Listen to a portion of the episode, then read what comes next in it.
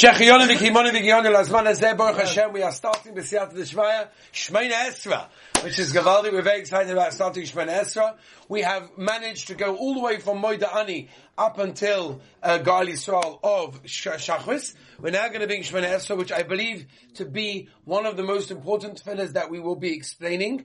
I am hoping that it's going to do for you, that it did for me, that it helps my tefillah with the understanding of not only the translation of the words, but a little bit more deeper of the meaning as well. In fact, if you look at some of the Svarim Agdoishim, for example, the Hagdama of the Avudram, the Chayvis al brings it as well, that the Chiyuv to learn and understand the Perish Hamilois of tefillah can actually be before any other chalik of Torah. Can you imagine? Before you learn other things, you have to understand what you're actually saying when you daven. And since davening is such a big chalik of our day and of Yiddishkeit, we have to understand what we're saying and how we're saying it, which is a very, very important idea.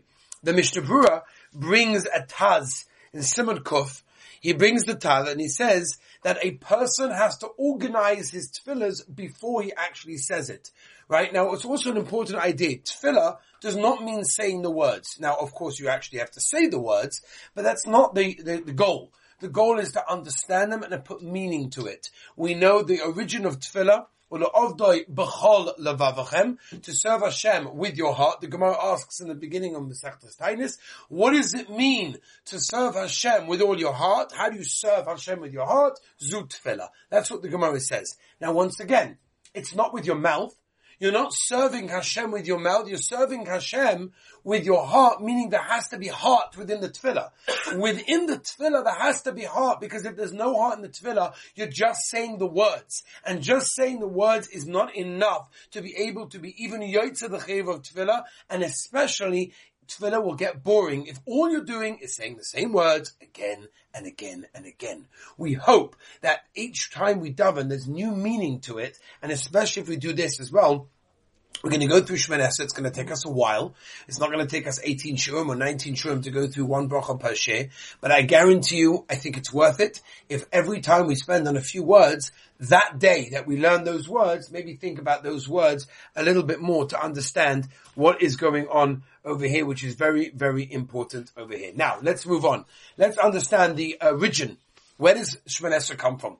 Right? It's important to understand before we go through the words, where does it originate from? So the Gemara Megillah Daf Yud Zayin Omid Beis tells us Shimon HaPakuli has his Tishmon Esra brachas defnei Rabbi Gamliel ala Seder b'Yavne. So he arranged 18 brachas of Shemon Esra in front of Rabbi Gamliel in Yavne. This was, by the way, around the time of Churban Bayesheni.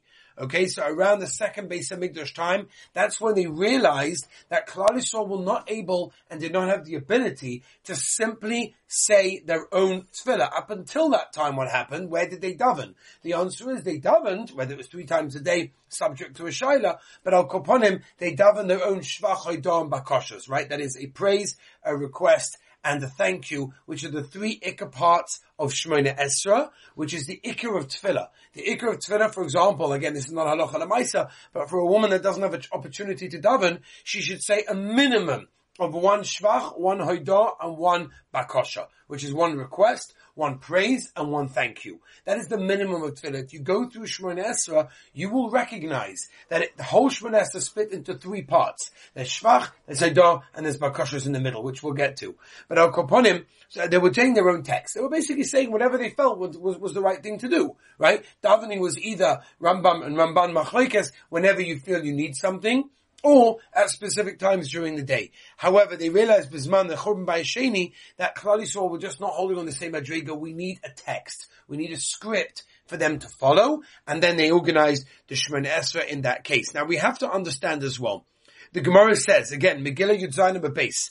Meya ve'esrim zekenim ubehem kamen neviim tiknu shmene esr brochos ala seder. We have to, we have to realize you've got 120 zekenim, many of them were neviim, that were writing our Shemona Esra at the time of the second Beis Hamikdash, which was approximately 420 years before Gamliel and Yavna already. And some of the famous ones were, um, were, uh, were, Malachi as Ezra. There was even uh, Mordechai at Tzaddik as well. So we have over here a tefillah that was written by Nevi'im. Every word is Kodesh HaKadoshim. We could be Medayik in a Shemona Esra, like a Madaik in a Mishnah. There's no reason why not. People spend in yeshivas, whether it's right or wrong is a different shaila, many, many, many weeks on one Mishnah trying to be Madaik, what's the pshat of the Mishnah, Zoy Zoy, and it's Torah and it's wonderful. Why can't we do the same thing with Shemona Esra? It's no less than a Mishnah, and therefore we have to understand it in a very important thing. Just imagine if a person is involved in a business and some of the biggest people of that business that he's trying to open and be successful in come together for, you know, a, conference or whatever it may be. And they're giving you all the advice. What would you pay? What efforts would you go through to be there at that meeting when you've got the biggest experts of the field that you're trying to be successful in there at that time? Here we have even more. We've got Nevi'im over here who made the Shemona Esra. We have to be able to understand it. It's very, very important. The Gemara Brachas Taf Lamed tells us that the Hasidim Arishonim would spend four hours just on Shemona Esra.